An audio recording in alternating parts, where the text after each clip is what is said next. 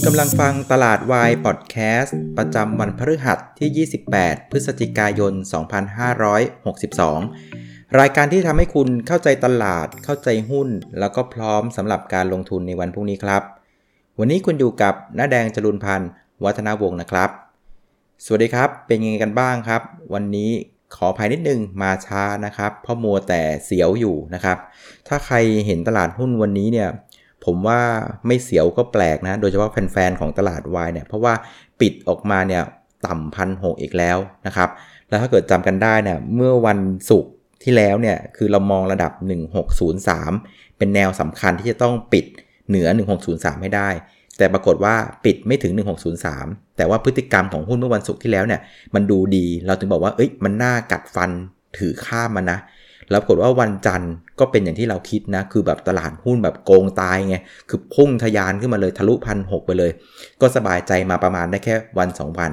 แต่จากนั้นตลาดก็แผ่วลง แผ่วลง แผ่วลงเรื่อยๆนะครับ เพราะฉะนั้นไอการโกงความตายเมื่อวันจันทร์อะ แม่งมันโกงไม่สุดไง คือถ้าโกงสุดอะต้องไปต่อ แต่ปรากฏว่าโกงได้วันเดียวแล้วก็ลงมาลงมาเรื่อยๆเนี่ย โอ้โห บอกตรงวันนี้เสียวมากนะครับ เพราะฉะนั้นวันนี้เนี่ยนะเรื่องแรกที่เราจะคุยกันคือวันนี้ทำไมตลาดมันถึงลงนะครับ มันมี noise ก็คือเสียงรบกวนอยู่2 2ฝั่ง ฝั่งหนึ่งน่ะจากเมืองไทย อีกฝั่งหนึ่งน่ะจากเมืองนอก เดี๋ยวมาคุยกันนะครับแล้วก็เรื่องที่เราได้เรียนรู้วันนี้เนี่ยเราจะเรียนรู้เรื่องของการพึ่งพิงนะครับหุ้นที่พึ่งพิงเนี่ยกับหุ้นไม่พึ่งพิงเนี่ยมันเป็นยังไงนะครับ แล้วก็สุดท้ายนะพรุ่งนี้เนี่ยเราจะเจออะไรกันบ้างนะครับ แนวสำคัญที่ห้ามหลุดนะครับ แล้วก็ประเด็นอีก 2-3 ประเด็นในประเทศ น่าสนใจเช่นกันนะครับอะวันนี้นะครับเซตปิดลบไป 9 จุดปิดที่ 1,597อะต่ำกว่า 1,600 เรียบร้อยไปแล้วนะครับ ก็เรียกว่าลงกันทั้งวันเลยนะครับแทบจะไม่มีเขียวว่ามีเขียวอยู่แป๊บเดียวนะครับจากนั้นก็ลงกันทั้งวัน มูลค่าการซื้อขายเนี่ยลดลงจากวันก่อนหน้า 15%นะอยู่ที่ 43,000 ล้านบาทนะครับ โดยหน้าหุ้นนะครับที่ช่วยพยุงตลาดเนี่ย เป็นอย่างที่เราเดาจริงๆนะ คือหุ้นสไตล์และกาดเพย์เนี่ยยังคงเป็นธีมที่เราเห็นอยู่นะครับ กลุ่มธนาคาร 3 ตัวเนี่ยที่เรียกว่าช่วยกันดันตลาดเต็มที่เลย ทั้งธนาคารสีเขียวนะกสิกรไทย สีม่วงนะ SCB นะครับ สีน้ำเงินแบงก์กรุงเทพนะแทบจะ 7 สีคอนเสิร์ตแล้วนะมีอยู่ 3 สีเนี่ยทั้ง 3 ตัวเนี่ยจับมัดรวมกันขึ้นกันคนละ 1%นะครับเฉลี่ยช่วยดันตลาดได้ แค่ 1 จุดนะครับ แต่ว่าไอ้ฝั่งขาลงเนี่ยนะครับก็จะเห็นว่า AOT เนี่ยงบออกมาแล้วนะครับ คือย้ำอีกทีนึงนะ คืองบออกมาเนี่ยค่อนข้างอินไลน์คือเป็นไปตามนักวิเคราะห์ของผมเนี่ยคาดนะ แต่ปรากฏว่าถ้าไปมองของโบกอื่นอะโบกอื่นอะบอกว่าต่ำกว่าคาดนะครับ คือประเด็นเนี่ยมันอยู่ที่ว่าโบกไหนเนี่ยจะบูจะแบมากเกินไปนะครับ ไอคนที่บอกว่าต่ำคาดเนี่ยคงจะบูไปมากเกินไปหน่อยนะครับพอมันออกมาไม่ได้อย่างที่เขาคาดเนี่ยก็เลยกลายเป็นคำว่าต่ำคาดไป หุ้นมันก็เลยถูกเทลงมานะครับแต่ผมก็ยังเชื่อนะคือหุ้นเกรด A แบบเนี้ยนะครับต่อให้ขายไปเนี่ย เดี๋ยวพอถึงจังหวะของมันอะมันก็กลับมากลับมาเลิฟเงินเหมือนเดิมแหละนะครับซึ่งถ้าเกิดเรามองไทม์ไลน์ข้างหน้านะผมไม่ค่อยกังวล เพราะว่า AOT เองเนี่ยประมาณเดือนธันวานะครับก็จะประกาศนะครับการประมูลนะครับพื้นที่พาณิชย์ที่สนามบินดอนเมืองนะครับต้นปีหน้ามกรานะครับ ตุดจีนมาอีกแล้ว จีนก็มาถล่มมันอีกนะครับ เพราะงั้นไม่ค่อยกลัวเท่าไหร่ เพราะงั้นใครที่เงินว่างๆนะผมว่าเริ่มนะเริ่มทยอยดัดเก็บ LT ได้นะครับ ใครขายปล่อยเขาขายไปเราใจเย็นๆค่อยๆเก็บนะครับ LT วันนี้ลบไป 3.5%กดตลาดไปถึง 3.7 จุด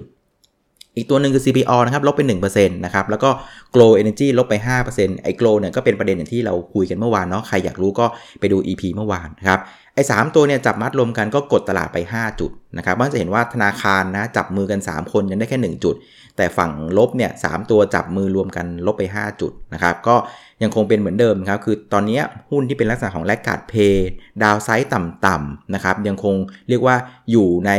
มอนิเตอร์ของนักทุนสถาบันอยู่นะครับส่วนคนถามว่าทำไมธนาคารมันยังมันยังขึ้นได้นะครับอันที่ 1 คือมันแลกการ์ดใช่ 2 อันนี้มันคือเรื่องของดาวไซต์มันต่ำคือมันยังเทรดต่ำบุ๊กอยู่นะครับแล้วก็อันที่3เนี่ยสำคัญคือ ประเด็นความกังวลของการลดดอกเบี้ยของกรงงเนี่ยผมว่าปีนี้เนี่ยเข้าประชุมวันที่ 18 คงไม่ไม่ลดแล้วล่ะนะครับมันอยู่ในภาพของการมอนิเตอร์ดูตัวเลขของเศรษฐกิจ แต่กว่าที่กรงงจะประชุมนัดถัดไปเนี่ยนะครับก็ข้ามไปวันที่ 5 กุมภาเพราะฉะนั้นวันนี้จนถึง 5 กุมภาเนี่ยพูดได้ง่ายว่ามีเวลาอีกประมาณ 2 เดือนกว่าๆที่หุ้นกลุ่มธนาคารจะได้จะไม่มีความกังวลในเรื่องของการจะถูกปรับ ลดดอกเบี้ยหรือเปล่าโดยกรงงนะครับมันตรงนี้มันสบายใจไป 2 เดือน มันก็มันก็ง่ายที่สถาบันจะเข้าเอาเงินมาพักไว้ตรงนี้ก่อนนะครับส่วนประเด็นสุดท้าย อันนี้เราเคยคุยกันแล้วเรื่องของ GDP ไตรมาสสที่ออกมาต่ำกว่าคาด ซึ่งมันออกมาตอนเดือนพฤศจิกาซึ่งมันไม่มีนัยสำคัญแล้ว เรากำลังจะข้ามไปปีหน้านะครับ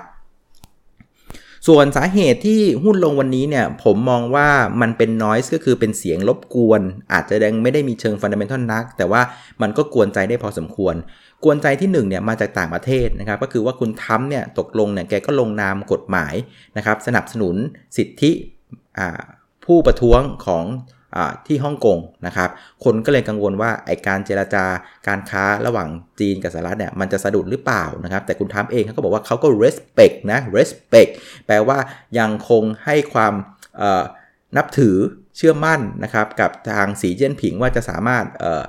ดูแลประเด็นเหล่านี้ได้ เรื่องของการค้าเนี่ยยังคงคุยกันต่อไป อันนี้คือสิ่งที่ทำพยายามสื่อออกมา ซึ่งในมุมของผมเองผมผมส่วนตัวนะ ผมไม่แปลกใจที่ทำจะเซ็นอย่างที่เคยคุยในรายการคือสหรัฐเองเนี่ยเป็นเพียวนะครับเป็นเดโมแครซีจ๋าเป็นประชาธิปไตย เพราะงั้นการเป็นประเทศประชาธิปไตยเนี่ยจะไม่ลงนามสนับสนุนสิทธิมนุษยชนในการที่จะไปประท้วงเนี่ยมันไม่ได้ยังไงก็ต้องลงนะครับด้วยความเคารพนะครับส่วนของจีนเองแกก็เป็นอย่างที่บอกมันเป็นเป็นเป็นเรียกว่า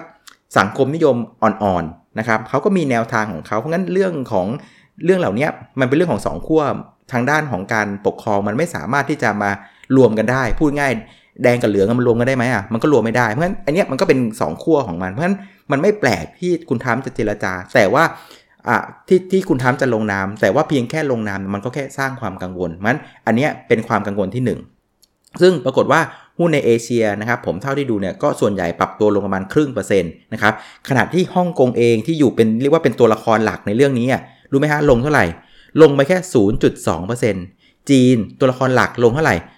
0.5%พี่ไทยลงเท่าไหร่ พี่ไทยล่อไป 0.6%กลายว่าไทยเนี่ยมากกว่าเพื่อน เพราะงั้นตรงนี้อาจจะเป็นลักษณะว่าประเทศไทย over react ไปนิดหนึ่งนะครับมันจากจาก noise เรื่องนี้ ซึ่งถามว่าทำไมไทยมัน over react ล่ะ เพราะว่าอะไรมันมี noise ที่2นะครับ noise เนี่ยเกิดในประเทศไทยนะครับถ้าใครฟังข่าวเมื่อคืนเนี่ยมันจะมีการเขาเรียกว่าสภาบ้านเราพูดง่ายสภาล่มนะครับ คือปรากฏว่าทางอนาคตใหม่เนี่ยนะฮะแกก็เรียกว่าขอเสนอประธานสภาว่าจะตั้งคณะกรรมการวิสามันในการพิจารณา เรียกว่า ม 44 ต่างๆ ที่คอสชเคยออกนะว่าบางอันเนี่ยออกไปเนี่ยดีหรือไม่ดีออกไปแล้วรัดเสียเปรียบ ไม่เสียเปรียบอะไรเร่งรีบเกินไปหรือเปล่าเนี่ยคือเขาตั้งเขาจะขอตั้งกรรมธิการวิสามันตัวเนี้ยขึ้นมาพิจารณา พูดง่ายว่าไล่ดูไล่เบี้ยกันนะครับ ว่ามันจะเป็นยังไง ซึ่งปรากฏว่าไอสภาเนี่ยยกมือกันออกมา ฝ่ายค้านดันชนะไงชนะไป 4 เสียง แปลว่าอะไร แปลว่ามันเกิดงูเห่าขึ้นนะครับ ซึ่งเขาบอกว่าตามข่าวนะงูเห่าเนี่ยอยู่ในพรรคประชาธิปัตย์ด้วยนะครับ ก็เลยกลายเป็นว่าฝ่ายค้านชนะ เอาละสิ พอฝ่ายค้านชนะปุ๊บ คนเริ่มจินตนาการแล้ว เฮ้ย โอ้โห หลังๆนะผมก็เห็นคุณอนุทินแกไปสนับสนุนคุณช่อบ้างนะครับ คืออภูมิใจไทยพลังประชารัฐเริ่มเหยียบเท้ากันบ้าง คือเริ่มไม่ได้smooth ไปทางเดียวเนี่ย คนก็เริ่มว่า เอ๊ะ เอกภาพในการบริหารราชการแผ่นดินของฝ่าย พรรคร่วมรัฐบาลเนี่ยมันเริ่มแย่ลงหรือเปล่าเนี่ยคนกังวลนะครับแล้วอีกอันหนึ่งคนก็กังวลว่าแล้วไอ้พวกบริษัทต่างๆเนี่ยที่เกี่ยวข้องกับเรื่องม .44 ที่มีส่วนร่วมในการทำธุรกิจต่างๆ เรื่องของการอนุมัติอะไรต่างๆเนี่ยจะมีปัญหาหรือเปล่านะครับ เพราะงั้นวันนี้เนี่ยเราก็เลยเห็นหุ้นนิคมอุตสาหกรรมเนี่ยซึ่งถ้าทุกคนจำได้เนี่ยม .44 เนี่ยเข้ามามีส่วนในเรื่องของการ EEC ค่อนข้างเยอะนะครับ วันนี้เราเห็นอมตะลงมาถึง 6%น นะครับ WHA เนี่ยก็ยังลงต่อลงอีก 1%ส่วนรถไฟฟ้าเอง BTS เองเนี่ยม 44 นะครับออกมาบอกว่าให้ต่อสัญญาสัมปทานเนี่ยอันนี้ BTS ก็เสียวด้วยเหมือนกันวันนี้ BTS ลงไป 2%นะฮะอย่างไรก็ดีเนี่ยก็ต้องบอกว่าคณะกรรมาการน่ยไม่ได้มีผลในทางของการตัดสินใจนะเท่าที่ผมเข้าใจเนี่ยคือกรรมการน่ยมีหน้าที่ที่เรียกว่าเอาข้อมูลมาเอามาพูดคุยกัน เอามาทำ simplify ให้ง่าย แล้วสรุปเป็นความเห็น ส่งมอบให้กับรัฐบาลเอาไปใช้ คือรัฐบาลจะใช้หรือไม่ใช้อะก็ได้นะ ไม่ใช่ว่ากรรมธิการออกมากอไก่ รัฐบาลต้องทำตามกรรมธิการไม่ใช่ รัฐบาลยังคงมีเอกเรียกว่าเอกภาพการตัดสินใจบนตัวของรัฐบาลเองนะครับ เพราะงั้น noise เนี้ยผมก็ยอมแล้วว่ามันมันเป็น noise ที่อาจจะต้องตระหนักนะครับแต่ว่าถ้าเรายังเชื่อว่ารัฐบาลเนี่ยมันยังสามารถเดินไปได้นะตรงนี้มันก็ยังไม่ถึงกับต้องน่ากังวลนัก แต่ว่าผมว่าคีย์สำคัญอะคือให้ดูเรื่องเอกภาพใช่มากกว่า คือเมื่อไหร่ที่ภูมิใจไทยกับพลังชารัฐเริ่มกลับมาจูบปากกันดูดดื่มเนี่ยอันเนี้ยผมว่าทุกอย่างมันก็จะเดินดำเนินไปปกตินะครับมันจะเห็นว่าวันนี้เนี่ยมันเป็นน้อยจริง ๆ น้อยจากต่างประเทศ น้อยกว่าในประเทศนะครับ ก็ทำให้เพียงพอให้ตลาดบ้านเราเนี่ยลงมากกว่าชาวบ้านนะครับ คราวนี้นะครับมาดู player ในตลาดเกิดอะไรขึ้นนะครับนักทุนสถาบันวันนี้ซื้ออีก 17 อะ17ล้านบาท key ผิดหรือเปล่า ใช่ 17 ล้านบาทนะครับ ก็เป็นการซื้อติดกันเป็นวันที่ 4 ขอบคุณมากเลย คือ 3 วันที่ผ่านมาซื้อวันละเกือบ 2,000 ล้านนะครับ อ่า วันเมื่อวานซื้อไปร้อยกว่าล้าน วันนี้ซื้อไป 17 ล้าน ก็ยังดีนะครับ อย่างน้อยเป็นการซื้อติดกัน เป็นวันที่ 5 นะครับ ก็ ก็ยังดีนะ แปลว่าสถาบันยังไม่ทิ้งเรา แต่ผมตั้งข้อสังเกตนะ คือเมื่อวานซื้อแค่ 144 วันนี้ซื้อแค่ 17 ล้านบาท แต่เอาข้อจริงเนี่ยถ้าไปดูเนื้อเนื้อในนะมันมีทั้งซื้อและขาย แสดงว่าตอนนี้สิ่งที่สถาบันกำลังทำอยู่ คือการทำเขาเรียกว่าอะไรฮะ sector rotation นะครับคือการวนนะครับกลุ่มหุ้นนะครับเราก็มาดูว่าเขาวนยังไงนะครับเท่าที่ผมสังเกตดูเนี่ยวันนี้2วันนี้ที่ผ่านมาหุ้นกลุ่มโรงไฟฟ้าลงทางเดียวเลยสังเกตดูไหมฮะ เพราะฉะนั้นเราเริ่มเห็นอาการนะว่าหุ้นที่มันอยู่สกายไฮราคาสูงสูง PE เยอะๆ แล้วทุกคนมีกำไรหมดเพราะมันขึ้นมาไกลเนี่ยเริ่มถูกขายทางกำไรกัน แล้ววนไปหาหุ้นที่อะไร หุ้นที่ต้องมีดาวไซต์ต่ำๆนะหุ้นที่แลกกาดถูกๆ ไม่มีอะไรกดดันในช่วง 1-2 เดือนนี้อย่างที่ผมเล่าเมื่อเช้า เพราะฉะนั้นเราเลยเห็นหุ้นกลุ่มธนาคารเนี่ยนะครับมีแรงซื้อมาเรื่อยๆมาเรื่อยๆ ซึ่งเรียกว่าเดาไม่น่าจะพลาดอะเป็นการขายลงไฟฟ้าเข้าสู่ธนาคารนั่นเองเพราะงั้นตอนนี้นะครับสรุปเลยคือ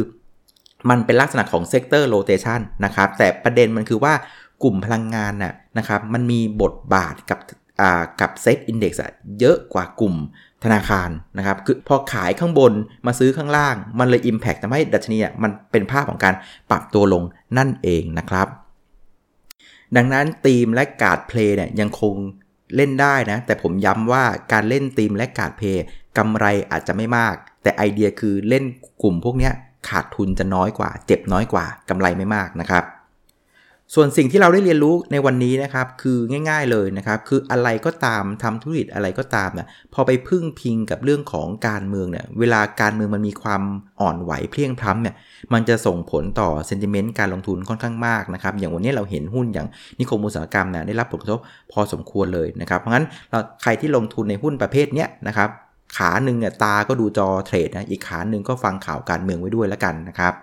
แต่ถ้าจะให้ดีนะ ถ้าเกิดเลือกได้นะ ผมว่าเราเลือกลงทุนในหุ้นที่ เขามีความเก่งของตัวเขาเองดีกว่านะครับอันนี้สบายใจไม่ต้องไปพึ่งพิงชาวบ้านนะครับอย่างหุ้นตัวเล็กตัวหนึ่งที่ผมชอบมากนะครับเพื่อนๆก็รู้ก็คือตัวของสปานะ SPA เนี่ยผมชอบเขามากเลยคือเขาก็ทำตลาดเองนะครับหาสินค้าใหม่ๆเอง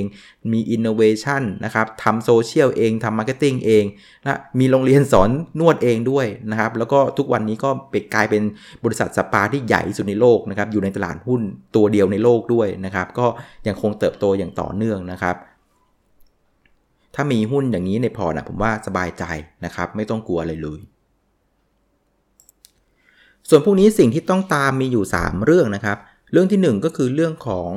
เกณฑ์ LTF นะครับกองทุน LTF เห็นเขาบอกว่าจะจบกันในสัปดาห์นี้นะพรุ่งนี้วันศุกร์แล้วเนี่ยยังไงก็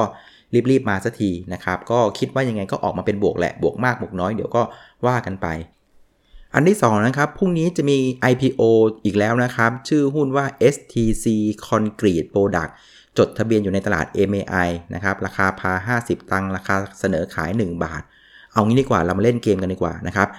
วันก่อนเนี่ยผมสอนวิธีการดูหุ้น IPO ไปแล้วนะครับใน EP ที่8นะครับลองไปย้อนดูกันอ EP นั้นนะมีชื่อลักษณะว่าสอนเมาชนะหุ้น IPO อ่าคุณลองไปดูแล้วกันว่าหุ้นตัวนี้นะลองทำกันบ้านกันดู 10 หัวข้อที่ผมสอนเนี่ยแล้วเรามาเดากันว่าหุ้นตัวนี้นะครับสุดท้ายจะปิดต่ำจองหรือเหนือจอง อ่า มาลองเดากันดูนะ ลองทำกันบ้านกันดู ใครคิดยังไงก็คอมเมนต์ด้านล่างนะครับ แล้วก็ลองสุดท้ายนะครับพรุ่งนี้นะครับเป็นโอกาสสุดท้ายของคุณปู่เซตแล้วนะ คือเข้าไปเช็คดูตะเกียกราฟนะ เส้นค่าเฉลี่ย 200 สัปดาห์นะ่ยอยู่ที่เดิมเลย 1603 เพราะฉะนั้นพรุ่งนี้เป็นวันสุดท้ายแล้วที่เซตอย่างน้อยต้องกลับไปยืนใกล้ๆ 1603 ไม่ได้พันหก็ได้ไม่ว่ากันนะครับ เพราะว่าผมว่าเซตเนี่ยจะโกงความตาย 2 สัปดาห์ติดเนี่ยมันก็ดูไกลนะ คือเวลาหุ้นมันโกง ความตายได้แหละมันควรจะไปเลย ไม่ควรย้อนลงมาในลักษณะนี้ เพราะฉะนั้นในในเชิงของ tactic การเทรดอะผมว่าพวกนี้สำคัญมากดูราคาปิดให้ดีนะครับ 1603 ถ้าปิดได้โอเค ถ้าปิดไม่ได้นะผมว่าเรื่องของการกระชับพอร์ตจัดพอร์ตดีๆเนี่ยอันนี้สำคัญมากนะครับ ส่วนใครที่เครียดนะครับไม่เป็นไรนะครับพรุ่งนี้นะครับเริ่มแล้วนะครับงาน Motor Expo นะครับจนถึงวันที่ 10ธันวาเครียดกับหุ้นนะครับก็ไปดูพริตตี้ชิลๆไปนะครับผมเข้าใจว่าปีนี้เนี่ยน่าจะสดใสแล้วก็เร้าใจกว่าทุกปีเอาละครับวันนี้คงจบแต่เพียงแค่นี้นะครับขอบคุณที่ติดตามนะครับแล้วก็เดี๋ยวมาเจอกันอีกทีในวันพรุ่งนี้เซตจะรอดหรือไม่รอดพรุ่งนี้เจอกันครับ สวัสดีครับ